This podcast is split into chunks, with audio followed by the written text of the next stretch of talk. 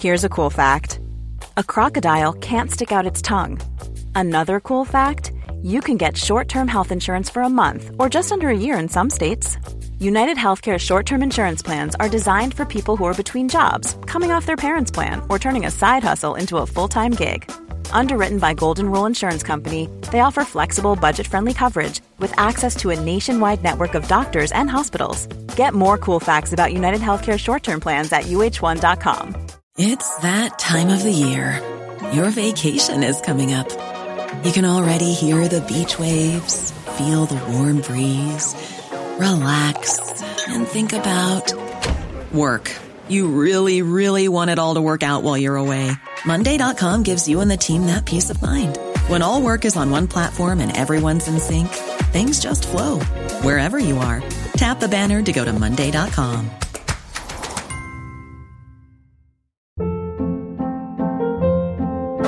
Hold up. What was that? Boring. No flavor. That was as bad as those leftovers you ate all week. Kiki Palmer here, and it's time to say hello to something fresh and guilt-free. Hello Fresh. Jazz up dinner with pecan-crusted chicken or garlic butter shrimp scampi. Now that's music to my mouth. Hello Fresh. Let's get this dinner party started. Discover all the delicious possibilities at hellofresh.com.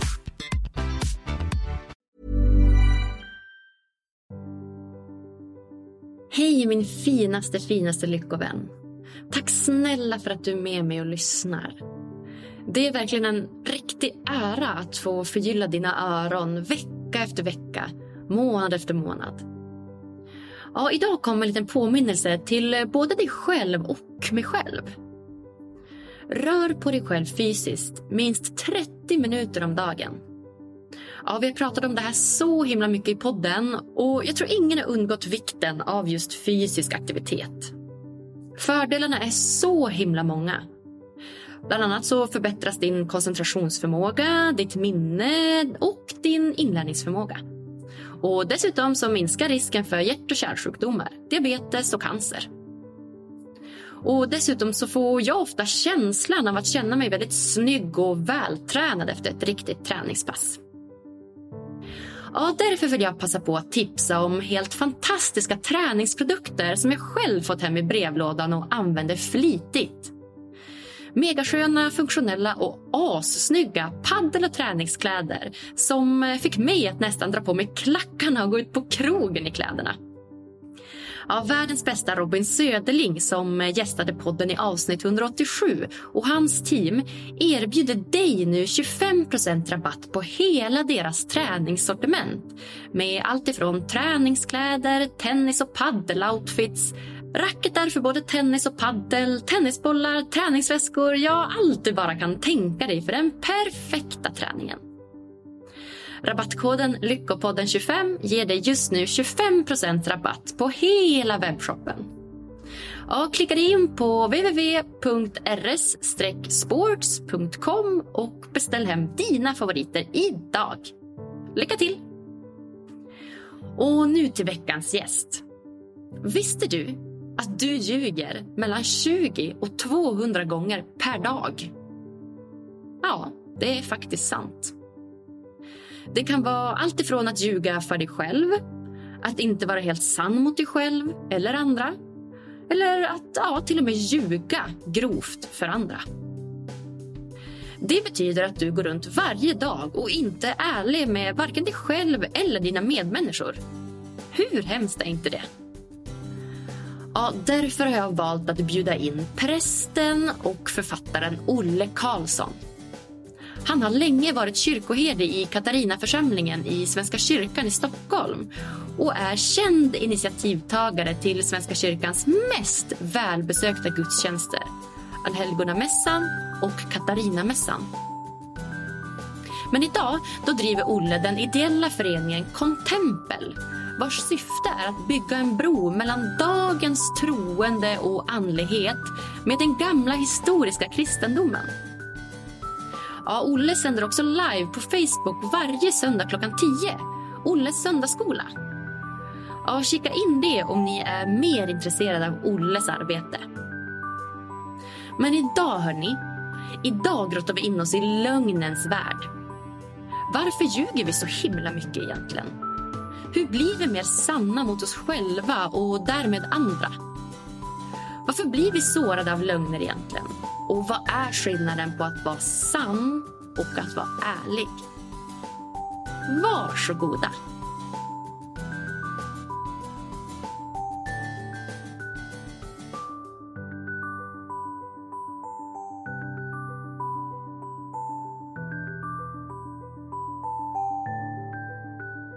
Då var det dags för mig att få säga hjärtligt, hjärtligt varmt välkommen till veckans gäst, Olle Karlsson. Tack så mycket. Äntligen, Olle, så får vi prata med varandra. Jag har ju velat prata med dig så himla länge.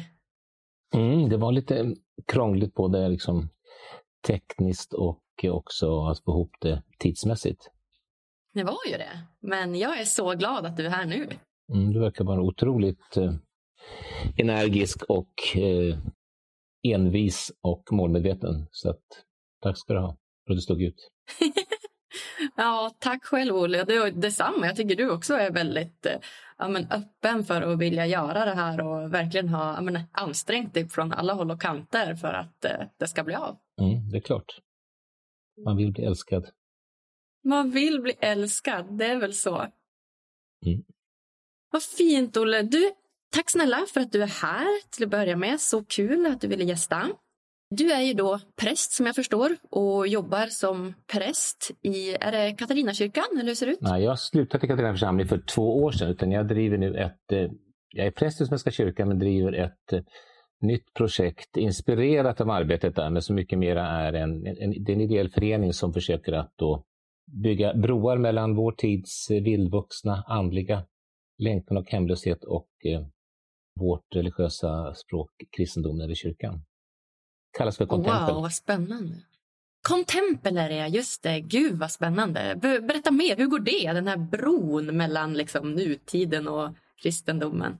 Jag tycker att det går ganska bra. Det har, jag har alltid, så länge jag varit präst, upplevt att min kyrka eller de som har varit den liksom, församling jag lyssnat till har varit människor som ofta har varit utanför de vanliga liksom, eh, religiösa eller kristna ramarna och då så känns det roligt att få göra det nu ännu mera eh, målmedvetet om de år jag fortfarande kan vara aktiv och så. Så att eh, det går bra. Vi har vårt eh, säte på Skeppsholmen i Stockholm och så jobbar vi mycket mm, digitalt också, men det är jätteroligt. Så att det är, alltså, behovet är oändligt, så det gäller egentligen bara att kavla upp ärmarna och jobba. Ja. Vad, vad ser du som de största utmaningarna den största utmaningen, ja dels är det väl då de liksom fördomar som finns tycker jag mellan kristendomen och den, det andliga behovet som finns, eh, som har, det finns många orsaker till det, men jag tycker det finns mycket fördomar och eh, rädsla, någon slags beröringsskräck med att tala om eh, Gud och eh, bodde jag på ett hotell här uppe i Sundsvall igår, där såg jag att det hette tvålen hette Happy Buddha Liksom, och hade den hette Happy Jesus istället tror jag ingen hade använt den, utan vi är liksom väldigt rädda för att bli knippad med liksom, andliga tradition på något sätt. Och, eh, det, det är det svåraste tycker jag. Sen finns det också en, eh, en ganska stor eh, ensamhet i vårt land, att vi är rädda liksom för sammanhang och vi längtar efter sammanhang. Så då gäller det att hitta de sammanhangen som inte är hotfulla eller med låg tröskel. Så att det är fördomar vem Gud är också. Många brukar säga att man, jag är inte religiös, men någonting måste det finnas. Så jag tror definitivt inte på den guden du tror på, brukar folk säga. Och då så brukar jag fråga vilken gud tror att jag tror på? Då säger de, jag tror inte att Gud är en gubbe uppe på ett moln och så vidare. Så att det är också mycket bilder av vem Gud är man får slåss emot. Ja, så det är det ena och det andra. Gud vad spännande. Ja, men spännande det här du sa med just Happy Buddha. Det känns som att buddhismen har fått ganska stor plats i, i samhället och ses som, om jag går till mig själv och mina fördomar så, så, så tänker jag ju buddhismen som någonting väldigt liksom, vackert och fint och kan relatera mer till det, lite det här eh, leva i nuet och eh, meditation och, och liknande. Medans jag kanske inte relaterar så mycket till, till kristendomen utan, och då är jag också mer och tänker upp i liksom himlen och det här molnet där den här guden då ska sitta. Så att, eh, jag förstår helt vad du menar. Mm. Ja, men det är så. Dels är det väl så att gräset är alltid grönare på andra sidan, men det finns ju också eh, mycket som... Eh, alltså vi lever ju i en tid idag när inte jag som präst eller som står i kyrkan, jag har liksom ingen auktoritet att tala om för folk vad de ska tro. Folk tror som de vill i alla fall. Och då så är det ju också en öppen tid när även de som, det är det vi håller på med Contempel också, även de som då eh, närmar sig, tycker jag, en, en kristen livsväg, håller ju fortfarande på med sina egna, egna andliga övningar. Det är yoga, mindfulness, eh, olika sätt att vara där också andra andliga traditioner handlar mer om liksom övningar och kristendomen ofta förknippas med att tro på rätt sak eller att, eh, och så vidare. Mm. Så det kan berika varandra, så vi jobbar precis med det där. Gud vad bra, det känns ju verkligen som någonting som, mm, som verkligen behövs. Ja. Och... Du är inte rädd för att säga Gud i alla fall? Exakt. Gud vad bra. Ja, det, så jag använder ju ordet väldigt mycket. Det ska jag ändå säga. Som något positivt. Jättebra. Ja, nej men du, precis. Jag håller helt med dig. Och eh, just den här ensamheten som du pratar om också som är så himla, så himla utbredd. Och, och vi längtar efter sammanhang men ändå är vi rädda för det. Och då är ju verkligen ja, men, kyrkan och, och Gud och tro någonting som man verkligen kan ja, men, ha lättillgängligt och där alla är välkomna och där man verkligen kan skapa ett sammanhang. Så det vill jag verkligen slå ett, slå ett slag för här till lyssnarna. Tack. Mm. Olle, du lägger upp fantastiskt fina texter på dina sociala medier varje dag som egentligen utgår från, från dagens datum. Mm. Vad är det för texter? De flesta texterna där kommer från en bok som heter Just idag 365 tankar för sinnesro och också en variant av den som heter Stilla stund med barnen, också 365 tankar. Och eh, förutom att jag då Liksom jobbar med att försöka förmedla ett budskap så har jag också skrivit ett antal böcker och mina böcker är en slags verktyg. Och de här, jag tror väldigt mycket att vi behöver små vi behöver alltså hjälpmedel, eh, verktyg för att hitta liksom någon slags eh, andlig fördjupning i våra liv. Och den här boken är en slags, eh, så jag brukar lägga upp dagens datum som ett eh, hjälpmedel och påminnelse för människor. Och de är också formulerade så att det finns en liten fråga längst ner nämligen. Och den, jag tycker det är väldigt roligt när det blir interaktivt. Så att eh, vare sig man då gör det på sociala medier kan göra så brukar det också vara att folk som kommenterar dagens fråga. Idag tror jag att frågan är vilka är mina förebilder? Men framförallt, vi gör det hemma hos oss också, så brukar vi, vi brukar dela som vi säger, vi brukar liksom samtala med varandra om de här frågorna. Och det gör många andra människor också. Vi har också grupper där jag jobbar, vi försöker få folk att liksom börja prata om lite djupare och annorlunda saker än man gör annars. Så att det är en text och sen är det också en liten fråga som det ska vara tankeväckande, men som också är ämnad för att kunna dela det med andra människor. Så fint. Och jag har faktiskt tagit upp eh, dagens text här, så jag tänker att jag ska läsa upp den för lyssnarna så att de ja, får ett hum om, om vad det handlar om. Och eh, då står det så här, dagens datum och sen så står det att just idag är jag tacksam för mina förebilder. Det finns något vi människor ofta glömmer. Att visa tacksamhet mot det som har gått före oss och visat vägen. Det kan vara en mormor, en lärare eller någon helt annan. Kanske har den personen hjälpt oss under en viktig period i våra liv utan att ens veta om det. Vilka har visat mig vägen i livet? Frågetecken. Mm. Så vackert och jag känner att det finns väldigt mycket ja, men, hopp och, och kärlek i, i det. Mm. När jag tittar på den här frågan, den är hämtad ifrån den här är skriven också för att den ska kunna fungera för barn egentligen. Så den här den är hämtad från den varianten av den här boken. Men jag tycker den är viktig och egentligen så det kan man tänka på så, så utgår den från det fjärde budordet. Liksom, det här låter kanske lite kul, som du kan, förstår jag, ut på rak hand. Kommer du ihåg hur det lyder? ja men exakt, fjärde budordet. Ja, det var ju nu eh, tacksamhet eller nej? nej? Du ska hedra din far och din mor liksom, för att du ska, för att du ska mm. länge leva landet. Så liksom, jag tänker att vem som är...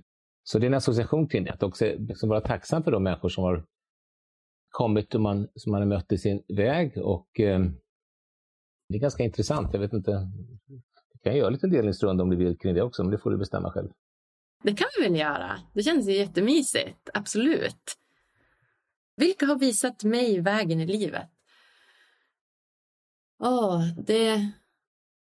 Ja, men I grund och botten så, så skulle jag väl säga att det är eh, mina föräldrar. Liksom från att jag var liten så har ju de varit de, de personer som har ja, men uppfostrat mig och Eh, berättat vad som är rätt och fel då enligt dem och eh, guidat mig enligt ja, men, vad man borde göra i livet och vad man ska göra i livet. Så det, det skulle jag väl säga att det är de, de till en början. Men sen, eh, sen ju äldre jag blev och ju mer jag växte upp och, och började förstå att, att livet är ju faktiskt större än vad, vad, vad bara dina, dina föräldrar säger. Och du kan börja ja, men fundera mer på dina egna livsval och göra mer av saker som du själv vill. Så har jag ju haft eh, ja, men en, en tränare som jag hade när jag tävlade i hoppning här i Umeå. Hon har varit väldigt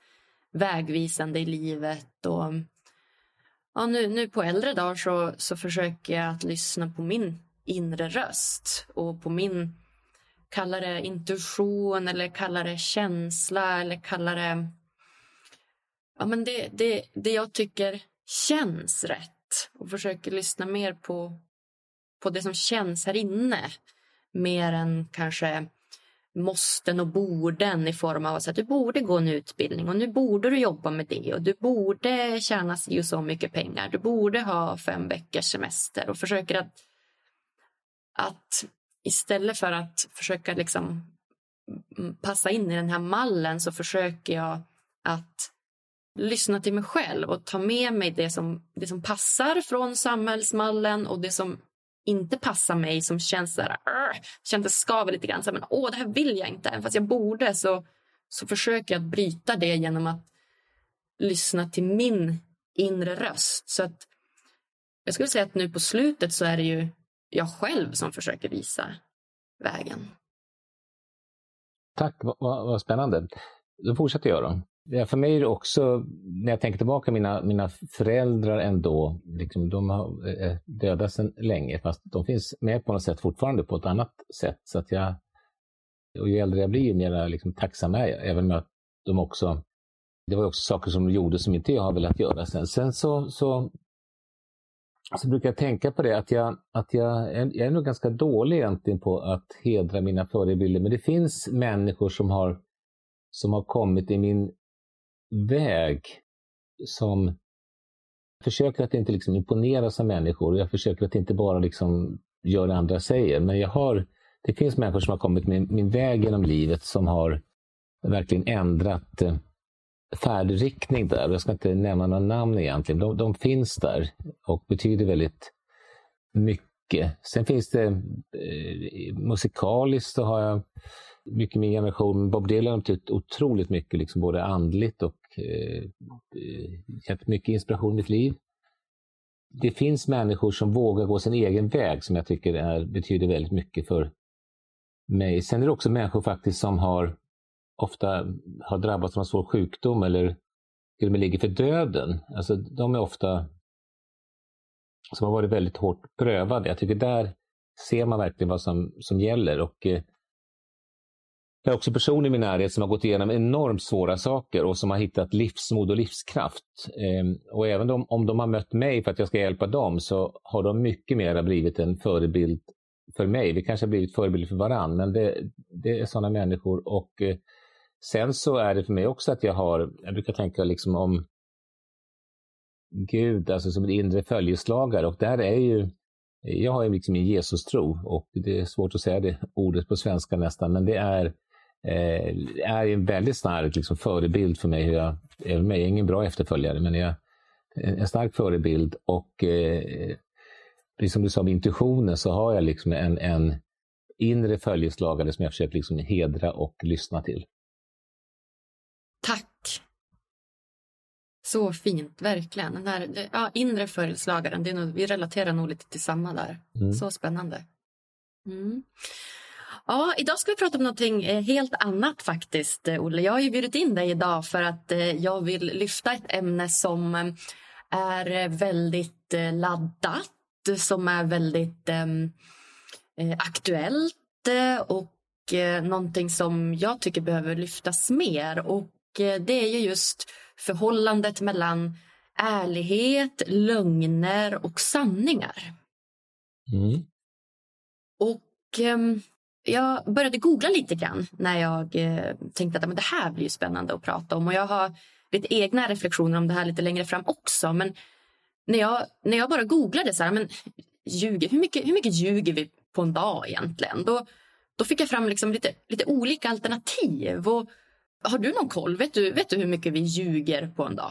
Ja, men vi ljuger väldigt mycket i alla fall. Alltså, det beror på vad man menar med vita lögner också. Jag tror att det är, och vi ljuger för oss själva, så att jag tror att det är att det är, eh, jag tror det är svårt att säga, men, men jag tror, det, det, kan till och med att vi ljuger ännu mer än vad de här undersökningarna säger, tänker jag. Men jag tror att det är en, att det är en slags eh, charader vi håller på med och mycket maskhållande och, eh, och, och alla lögner behöver ju inte vara liksom, de kan ju också ha ett gott syfte. Liksom. Ja.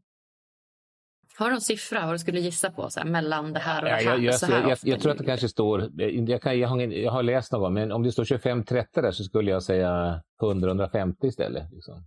Mm. Ja, men exakt. Första undersökningen som jag, som jag läste, det, då stod det så här, vi ljuger fyra gånger om dagen. Jag bara, fyra, det, det tror jag inte, jag tror det är mer. Och då fortsatte jag googla och då så, så kom de flesta undersökningar fram till att det är mellan, mellan 20 och 200 gånger om dagen.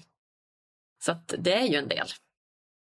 Som du säger, liksom det, eh, att ljuga det kan ju ha olika syften. Det kan ju vara att man drar någon liten vit lögn. Det kan vara att man ljuger för sig själv. Det kan vara att man eh, ljuger för andra. Och Det kan ju vara både medvetet och, och omedvetet.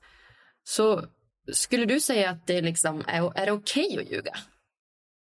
Alltså, att vara ärlig är ju inte att vara någon sanningssägare. Liksom, jag tycker inte ärlighet handlar om att tala om för alla andra liksom, exakt vad man tycker och tänker om de människorna som är sårande. Då, då är liksom kärleken och medkänslan är ju, är ju alltså, det finns ett klassiskt exempel. Vad tycker du om min nya Eh, eh, frisyr eller om eh, ett av mina barn kommer och säger vilken liksom, har gjort någonting. Att, så är det klart att jag, att jag säger någonting som är, är snällt. Och där finns det liksom, så jag tycker att, när, när, att säga som det är, tycker jag handlar väldigt mycket om att själv våga pröva sitt eget liv, ganska lite om hur jag hanterar mina medmänniskor. Där har vi liksom en, en, en persona, alltså bara i yrkeslivet eller med grannar och, och ehm, där finns det ju en slags, eh, jag menar om jag möter någon och frågar hur mår du? Jag mår bra. Liksom det, det, det, är inte, det är inget ärligt svar egentligen, det är bara en kod jag säger någonstans. Och om jag, om jag då mm. möter någon som jag känner lite bättre, kanske någonting annat. Så att jag tänker att eh, sen är det ju viktigt att, att våga jag tror man kan hjälpa varandra att eh, liksom bli, bli ärligare och öppnare som människor. Men jag tycker ärlighet för mig handlar ju mycket mer om att se genom sin egen livslögn istället för att då... Sen kan jag ju liksom konfrontera... En, en 17-årig hemma nu som liksom vet det är grejer som har hänt där som hon inte vågar stå för någonstans. Liksom. Och då är det frågan hur hårt ska jag liksom konfrontera henne om det här? Och det jag kanske själv ljuger för att få fram sanningen, liksom massa saker. Liksom. Så, ja. Men jag tycker framför allt att ärlighet är någonting som gäller en själv. Jag kan prata länge om det, men du kanske ska ställa en fråga istället. Nej, men fortsätt jättegärna, det är jättespännande. Och, och där tänker jag att det, det är inte alltså det, det, är inget, det, är inte, det är inget brottsligt att hålla någonting hemligt. Det är inte brottsligt att, vi måste inte liksom ha Tourettes syndrom och säga liksom allting som det är överallt. Sen tycker jag mer att det handlar om att vi liksom ljuger för oss själva. En av de människor som, apropå förebilder, så är det också min, min terapeut eller min själavård. Jag har gått i tio år. Och ibland när jag sitter där så, och försöker bli sannare mot mig själv så är det så många nivåer. Om jag skulle liksom berätta om alla varenda hjärnspöken i mitt liv så liksom skulle det bara bli... Alltså det finns gräns för, eh, för vad ärlighet är. Och där har vi också... Vi har ju väldigt starka försvarsmekanismer där vi också kan eh, ljuga och motivera oss själva. Att, eh, där vi också kanske nästan ljuger för oss själva för att orka ta oss vidare. Jag vet inte om du hänger med i tankarna. Men, men jag, eh, jag tror att det är väldigt viktigt att, att börja se sanningen om sig själv. Och den sanningen alltså, kan ju också vara vacker någonstans. Vi kanske inte heller vågar se liksom, en, jag, det handlar, min gudstro handlar väldigt mycket om att se en vackrare sanning om sig själv. Ja, men verkligen, jag är helt med dig. Och om vi går tillbaka till det här exempel som du sa om någon frågar dig så här, hur mår du? Och att det första svaret är ju ganska klassiskt, bra. Och det som så det brukar inte alltid vara sant. Eller ibland är det sant och ibland är det ju inte sant. Och jag tänker att där någonstans kan jag ändå tänka att för min egen skull om jag mår väldigt dåligt och träffar någon på stan så för min egen skull, för att skydda mig själv så att säga, så kan det ju ibland vara så att jag säger bra, eh, fast jag vet att det kanske inte är bra för att jag vill inte öppna mig för den här personen. Jag känner mig inte trygg med den här personen. Jag känner att jag gör ett medvetet val att säga så här, ja men det, det är bra istället för att kanske säga så här, vet du det är inte så bra men jag skulle inte vilja prata om det. Men att man tar lite grann the, the easy way out och sen att man ja, men till vissa då som, som man känner att man står lite närmare att man kanske kan säga att nej vet du det är inte bra och så kan man du vet, öppna sig på det sättet. Precis, jag tänker att vi, vi, lögn är ju ofta ett sätt att skydda oss själva. Det är liksom, det, vi är rädda att om någon, liksom, det, det är ett skydd. Och eh, jag kan ju säga att, brukar, brukar säga att det finns att det är någon slags hemlighet som man inte vill liksom, yppa. Och mm. eh, då så eh, tänker jag att man brukar säga att det finns tre olika former av hemligheter. Dels har vi öppna hemligheter. Liksom. Det är liksom, jag, det kanske jag pratar med dig nu, kan jag yppa vissa saker. Liksom. Att, man då, att man har... Sen om, för att jag ska säga, jag menar, i, i vår i, i vår vardag så har vi liksom, vi har våra jargonger någonstans och eh, det vi säger då, vi, vi yppar ju bara någonting om oss själva. Utan för att jag ska vara lite ärligare så krävs det att jag har ett förtroende för den människan.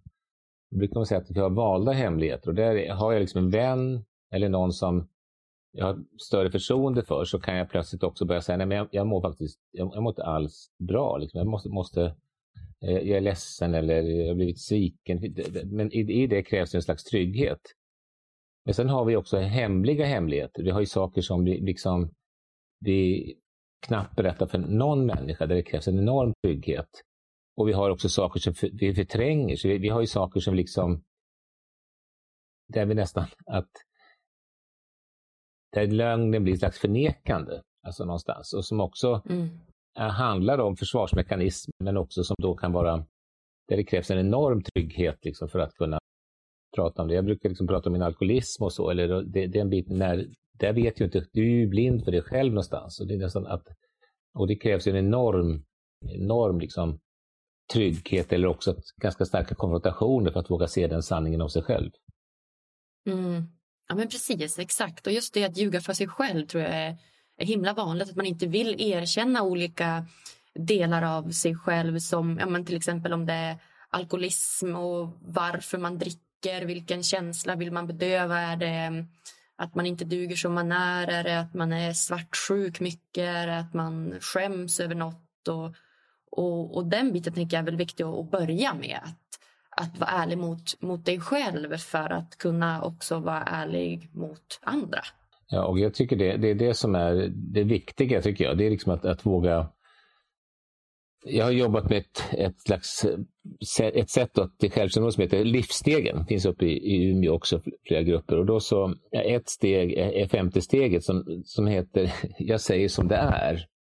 Och, just, och då har jag varit ett sammanhang faktiskt då, när jag, jag, när jag säger som det är så betyder det att, att jag, jag börjar yppa hur jag själv har det egentligen. Det är inte som jag säger så att du liksom du är en skitstövel eller liksom, det är inte, jag, liksom, jag, jag, det är inte att konfrontera en annan människa. Det kan man behöva göra också någon gång. Men för mig så handlar, handlar det framför allt om att bli sann, sann mot sig själv. Sen finns det ju också situationer där man som vän eller medmänniska också liksom behö, behöver eh, också hjälpa en människa att eh, komma vidare i livet. Det kan ju också vara viktigt om jag själv har blivit sårad någonstans, att jag också berättar hur det känns för mig. Så det finns bitar, men jag, det, finns ju någon, jag tycker att vara ärlig är inte samma sak som att vara sanningssägare. Jag tycker att det räcker långt att bli lite ärligare. Liksom. Det är en övning att våga ta lite risker. Och att det är inget brott att, att inte säga som det är. Men däremot så, om jag inte säger som det är så har jag ingen chans, då ljuger jag för mig själv. Då har jag, ingen, då har jag, ingen, jag, har ingen, jag har ju liksom ingen riktig möjlighet att komma i kontakt med mitt autentiska jag. Nej, bra, bra. Och där kommer vi in på något som jag också tycker är superspännande. Det här, och det är ganska nytt för mig. Att, att det, det kan vara skillnad på att vara ärlig och att vara sann. Och det, det kan vara liksom två olika begrepp. Skulle du vilja förklara liksom för lyssnarna vad är skillnaden på att vara ärlig och sann? Jag, jag, jag, inte, vad ska jag, jag har inte tänkt på det precis så, men jag tycker att, att det är... Jag kan ju vara... Jag möter ofta människor som då i, i svåra livssituationer, jag har precis nu en människa som ligger väldigt, väldigt sjuk på ett ställe någonstans och eh, jag befinner mig långt därifrån och det kanske finns önskan att jag skulle egentligen bara lämna allt jag har och åka, åka de här sju, åtta milen och besöka den människan. Och då känner jag, det kan jag inte göra. Att jag, därför då skulle jag lämna och jag skulle, jag skulle inte orka det som människa. Jag måste också vara sann mot mig själv och när jag ska förklara det här sen så, så kanske jag måste hantera det på ett sätt att um, jag kanske inte säger nej, jag orkar inte åka dit. Jag kan, inte, jag kan, jag kan nog inte säga så, liksom, för det skulle liksom... Jag, jag, måste på något sätt ändå säga det på ett, ett annat sätt. Och att vara... Jag tycker att, att vara sanningssägare kan ju ofta vara ganska aggressivt. Jag tycker inte det har någonting med att vara sann egentligen. Jag tycker det är ett ganska omoget sätt liksom, att tala om för alla andra hur de är. Att vara sann är ju också att det finns ett ord man säger, lev och låt leva. Liksom jag lever mitt liv och sen så får andra eh, eh de, de får leva som de liv. De får ta hand om, de får ta hand om sin livslögn någonstans. Det är inte min uppgift att gå omkring som Jesus Kristus för dem. Liksom. Mm. Ja, men verkligen, verkligen. Du har helt rätt. Och jag har någonstans i mitt huvud landat i att, här, att, vara, att vara ärlig för mig, det är att, det är att inte ljuga. Det, har, det är att inte... Ja, men, att, att, att tala sanning på något sätt, att vara ärlig. Jag, jag relaterar mycket till andra medmänniskor, att jag inte säger till dig att så här, eh, jag vill jättegärna att du ska vara med i podden och sen så vill jag egentligen inte det. Att, att liksom eh, ljuga på ett sätt för att, för att skydda sig själv på något sätt. Eh, och det har mycket med, med ja, hur man relaterar till andra att göra. Men att vara sann för mig, det är att det är för mig att prata utifrån hjärtat hjärtat och det som du upplever, det, det autentiska duet. Att inte undanhålla sanningar. Att, det betyder inte att man behöver kasta eh, om jag tycker att du har en ful tröja på dig, att så här, vara helt sann och bara berätta så här, Gud vilken ful tröja du har så att jag skadar andra. Utan mer, mer mot mig själv, att vara sann mot mig själv. Att så här, men nu behöver jag det här. Eller jag blir eh, prata, kunna uttrycka sina känslor och, så här, jag, och sårbarhet. Att jag upplever att jag blir väldigt ledsen när du säger så där. Eller att, ja, men att, att det någonstans ska kännas rätt. Att liksom vara, vara sann mot, mot sig själv då för att också kunna vara sann mot andra. Absolut, jag håller med. Och att vara sann, det, det handlar dels i början när man att börja, då handlar det kanske också om att titta på saker som är liksom mörkare eller sånt man känner skuldkänslor för eller skamkänslor för. Det finns, det finns ju någonting man kanske behöver, att våga se saker som jag inte orkar se hos mig själv. Men framförallt så, mm. det, handlar, det handlar min gustro väldigt mycket om, det är också att våga se liksom att, att, jag, att, jag är en, att, att jag är en fantastisk människa. Att jag, liksom, att jag att se mitt värde och att, att, att våga se, alltså att jag, jag tänker det finns, det finns också en i den, att bli sann mot sig själv, så är det också, det är mycket det jag försöker med de här dagliga övningarna. Det handlar också väldigt mycket om att liksom våga, våga se det här ljuset som vi stänger inom oss, och att det finns där. Och det mm. är, är målet tycker jag. Men så det gäller en balans att både se det som är det, det som är det tunga och mörka, men också det som är det ljusa och vackra, det ljusa och vackra sanningen om sig själv. Bra. Det är också väldigt viktigt att lyfta upp den delen, för den glömmer man ju oftast. Verkligen. Oftast är det så här, åh, jag är så dålig på det här och lalala. Mm. mm ja, och det, kan, och det kanske också är livslögn. Det kanske, också, det kanske inte stämmer alls. Nej, exakt. Det är kanske är där man egentligen ljuger mest för sig själv när Verkligen. man säger taskiga saker mot, till sig själv. Liksom. Att jag duger inte och jag kommer inte klara det här. Det är ju nog de största lögnerna som vi, som vi säger till oss själva. Ja, och det är, det är som en megafon in i, i oss själva. Det behöver ingen annan säga till oss, men att, att liksom våga se ljuset, det måste vi nog... Att, att se den sanningen, där måste vi kicka, kicka igång varandra tror jag. Det tror jag. Verkligen. Verkligen. Är att undanhålla sanningen för andra, är det att ljuga? Det beror ju på. Alltså, om man säger nu att man, man säger en, en, en vit lögn eller att jag... Det beror på vilket sammanhang det är. Det kan ju också vara... Alla har inte med att göra hur mitt liv är. Liksom. Eh, mm. Jag, jag, kan också gå igenom besvikelse. Jag kan ha liksom, sant eller falskt uppleva vissa saker, vissa människor. Det kan hända att jag inte behöver eh, yppa det i varje möte. Ibland tänker jag liksom att jag tänker på amerikanska presidentkandidater som ler som teflon. Liksom, när man, när man, alltså, det finns vissa situationer när vi också, tror jag, liksom, också inte ska gå in i att tro liksom, att bli arg och skälla ut någon. Jag har ett ganska häftigt humör i och för sig, så jag kan säga som det är. Men, men att, äh, är att äh, ibland kan det också vara hon får spelar du schack?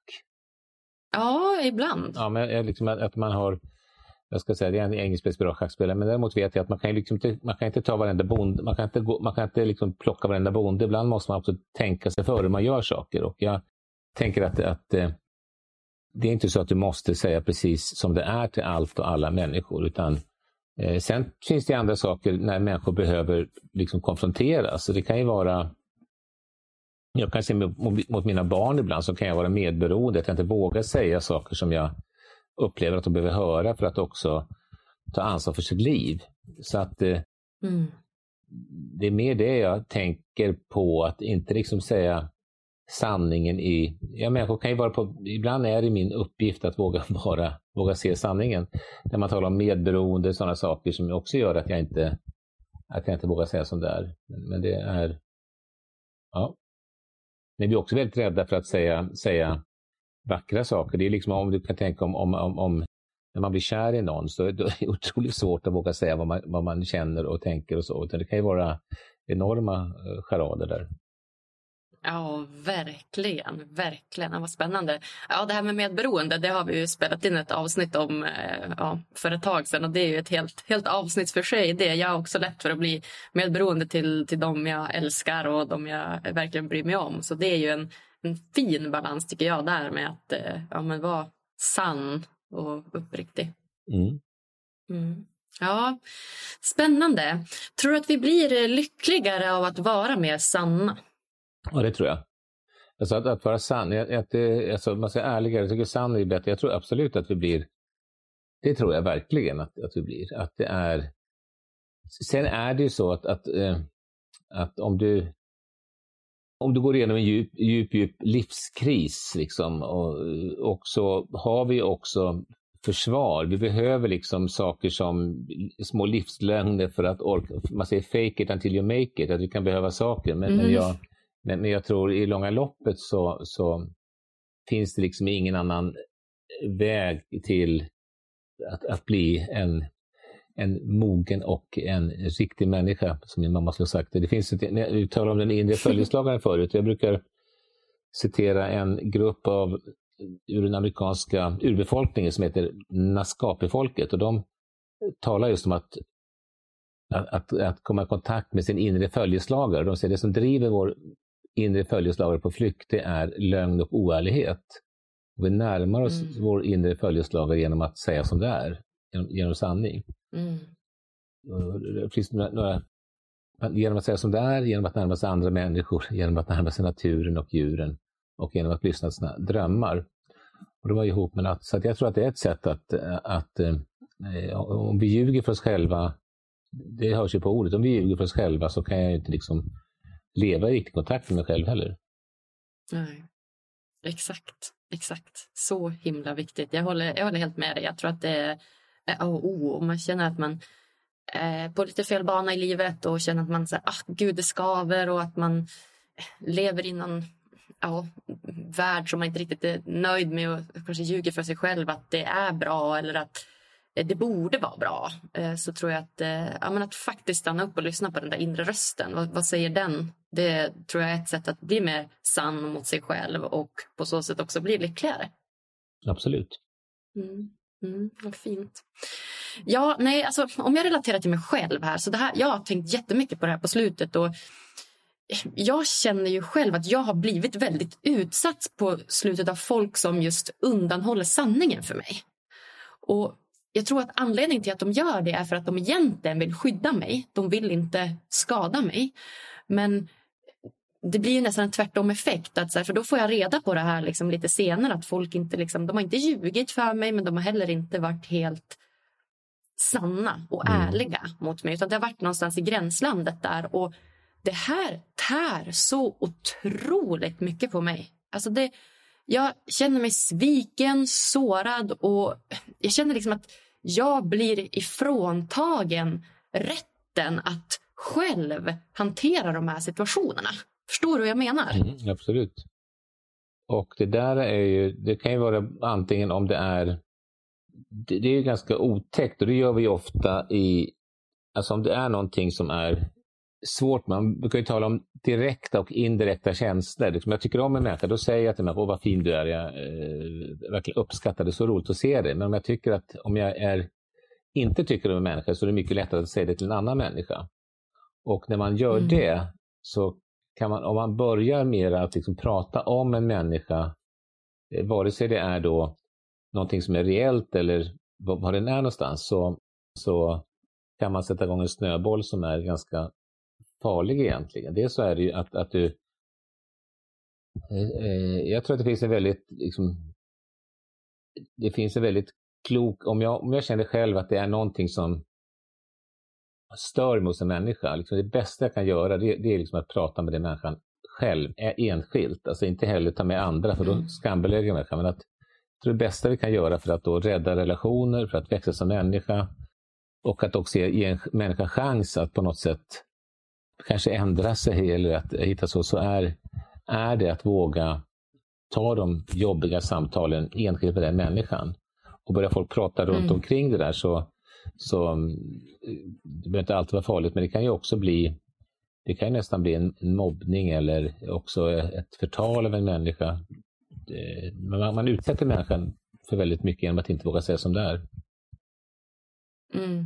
Ja, alltså det här har tärit verkligen så hårt på mig. Det känns nästan som att det blir någon form av så här, psykisk misshandel i slutändan. Att så här, men, ja, men, jag, att, liksom, och jag kan som inte heller säga att de här personerna har, har ljugit. Liksom. Och det, för det tar ju väldigt hårt på dem. Och det gör ju så att de hamnar i väldigt så här, eh, ja, men tydlig försvarsställning. Att så här, nej, jag har inte ljugit. Jag bara eh, inte berättat. Och så kan man ha då liksom försvar som att så här, men det är inte viktigt, varför ska jag säga det till dig? Eller så här, eh, du har ingen rätt att veta det. Medan det igen, när egentligen då den, den riktiga sanningen då den riktiga sanningen kanske inte är så farlig egentligen men just att den undanhålls från en. Att man inte får rätten att själv vara inkluderad, att inte få rätten att själv hantera situationen. Det är någonstans det som som jag upplever är så sårande.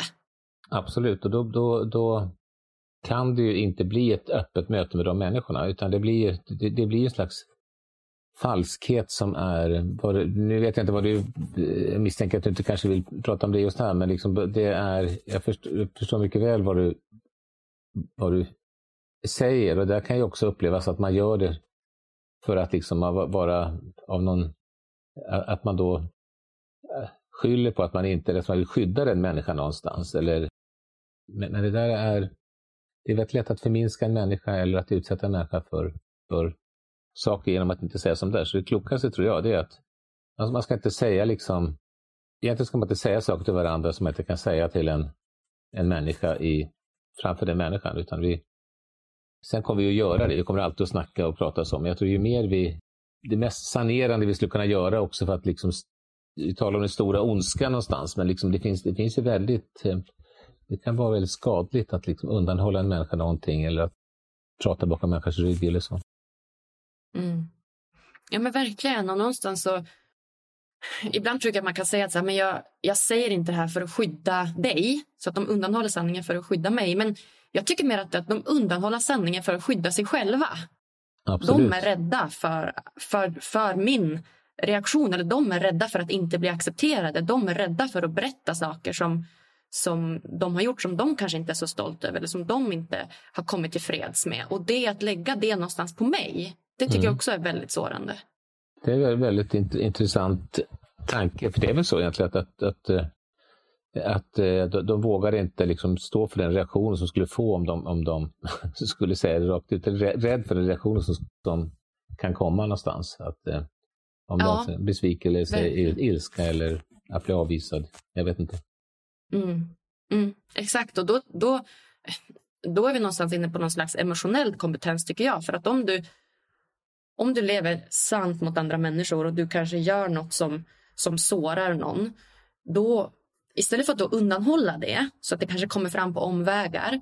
Istället för att vara rak och liksom berätta det här på ett liksom så bra sätt man kan. Då måste man också ta ansvar tycker jag för de emotioner som kan komma av det.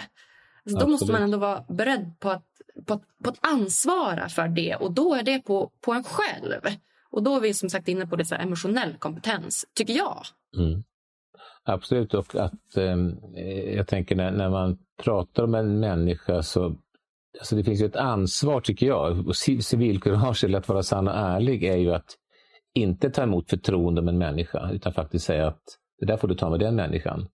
Det är rätt lätt att man mm. hakar på. Så att det, om jag skulle säga någon, något jag försöker göra, jag, jag, ibland så måste man ju måste man kunna prata om saker, svåra saker som man inte kan ta upp någonstans. Men jag försöker alltid hantera liksom att, att inte, så långt det är möjligt, att inte delta i samtal när man liksom håller på att analysera eller göttar sig i en annan människas beteende någonstans. Utan att eh, där kan jag själv ha, ha, en möjlighet att stoppa det när det går för långt. Att inte delta i, liksom, mm. i, den, i den mobben kanske man kan säga. Mm. Verkligen Olle. Ja, gud vad, vad lärorikt det här var. Jag tänker att vi ska börja avrunda samtalet lite här, du och jag. Och Ehm, då har jag egentligen ja, men, några så här, slutgiltiga frågor som jag brukar fråga mina, mina gäster som, som jag själv tycker är väldigt spännande. Och eh, Det första är då, vad gör dig riktigt lycklig? Vad som, vad som gör mig lycklig, jag kan tänka på morgonen nu, liksom, jag har varit och rest och så var lite trött och sen Eh, så jag mådde ju bra liksom att inte bara sitta kvar utan jag har liksom börjat med lite praktiska saker på morgonen. Men jag tror så här att någon har sagt man blir inte lycklig av att inte ha problem. Man blir lycklig av att lösa problem. Och mm. det, tror jag faktiskt är väldigt eh, sant. Alltså du, du, blir, så det, du blir inte lycklig av att liksom bara eh, ligga liksom på en solig strand i Thailand resten av livet. Liksom. Det, det, är inte så, utan det är, du blir lycklig av att att ha problem som du löser. Jag blir lycklig av, av, min, av mina nära och kära, min, min eh, familj, eh, den jag älskar, mina barn. Jag blir lycklig av en uppgift. Alltså för mig är det väldigt viktigt att, alltså det är viktigare för mig att ha en, att, att, att, att ha en mening i sitt liv än att vara lycklig. Mm, mm, just det, att ha den här eh, kanske meningen som säger den här liksom större meningen med livet än att gå runt och bara sväva på någon slags lyckorus resten av livet. Att ha kunnat få hjälp någon är ju också en väldigt en känsla av, jag skulle säga det, det, det, det känns, det känsla av man säger, satisfying eller tillfredsställande någonstans. Det, det är, sen hur länge är man lycklig egentligen? Liksom det, det är, alltså hur, hur, hur, jag vet inte hur många människor går runt och är lyckliga hela dagen. Men ja, men det kanske du är. Nej.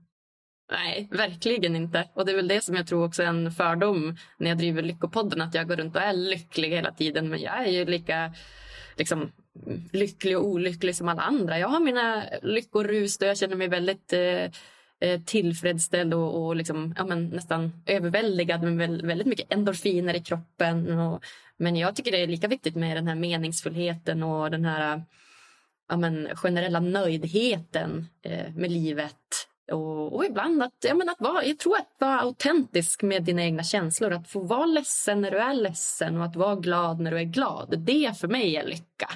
Och att liksom, det är inte samma sak att, att, att njuta och vara lycklig, inte samma sak. Eh, jag brukar säga att jag, jag, jag, jag upplever mig som en lycklig människa, men jag, jag är lyckligt lottad, men jag är inte alltid glad. Men att jag kan, jag kan jag ska inte liksom bara säga att, men det, det är faktiskt ett förhållningssätt som jag själv också kan liksom, eh, jag kan på något sätt, på något sätt ändå för mig är lyck, lyck, lycka också att vara tacksam. Jag alltid, eh, när, jag, när jag är tacksam så är jag alltid lyckligare. Och då är det tyvärr mm. så att ju mm. mer jag har, så ju mindre tacksam jag blir. Ofta börjar jag förlora någonting för att, mm. då, för att då se vad jag är tacksam för eller vad som, som är verkligen lycklig. Mm. Ja, verkligen.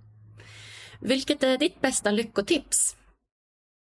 Det är, gör något för en annan människa. Liksom, gör någonting som inte bara handlar om din egen personliga lycka, utan gör någonting som är med att läka över hela den här världen. Gå ut i naturen, lek med dina barn om du har några, lek med, lek med andra. Nej, men jag, jag skulle säga det, det är att då är att eh, engagera något som är större än dig själv. Mm. Riktigt lyckorecept. Vem hade du velat se gästa Lyckopodden? Vem hade jag velat se gästa uh, Ulla-Karin Nyberg? Hon kanske var med? Nej, hon har inte varit med. Vem är det? Hon är en fantastisk apropå, eh, psykiatriker och överläkare som man pratade i somras och jobbar mycket med eh, suicidprevention. Hon är en otroligt eh, fantastisk människa tycker jag. Tack snälla. Ja, nej, är det något så slutligen som du känner att du vill dela med dig av till lyssnarna som du inte har fått säga än? Nej, det kan alltid bli lite värre. Så man ska vara tacksam för det man har. Det var fantastiskt välvalda ord som du fick avsluta den här eh, podden med, Olle. Jag säger bara tack, tack, tack snälla Olle för att du kom och gästade mig här på Lyckopodden. Tack ska du ha.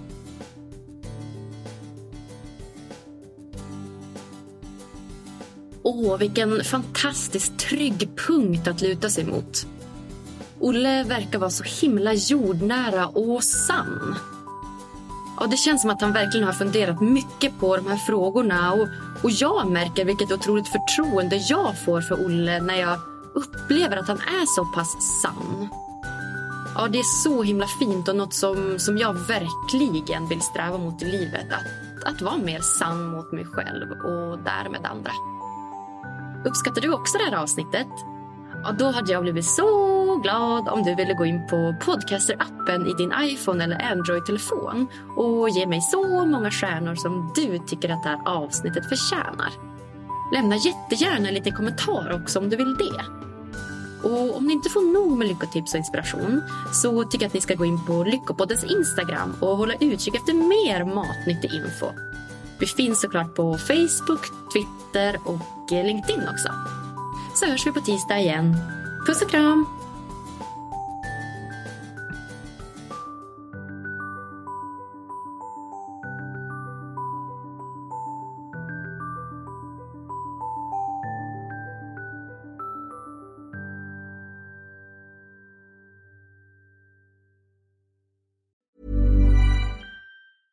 Hi, I'm Daniel, founder of Pretty Litter. Did you know cats tend to hide symptoms of sickness and pain? I learned this the hard way after losing my cat, Gingy. So I created Pretty Litter, a health monitoring litter that helps detect early signs of illness by changing colors, saving you money and potentially your cat's life. Pretty Litter is veterinarian developed, and it's the easiest way to keep tabs on your fur baby's health right at home. Go to prettylitter.com and use code ACAST for 20% off your first order and a free cat toy. Terms and conditions apply. See site for details.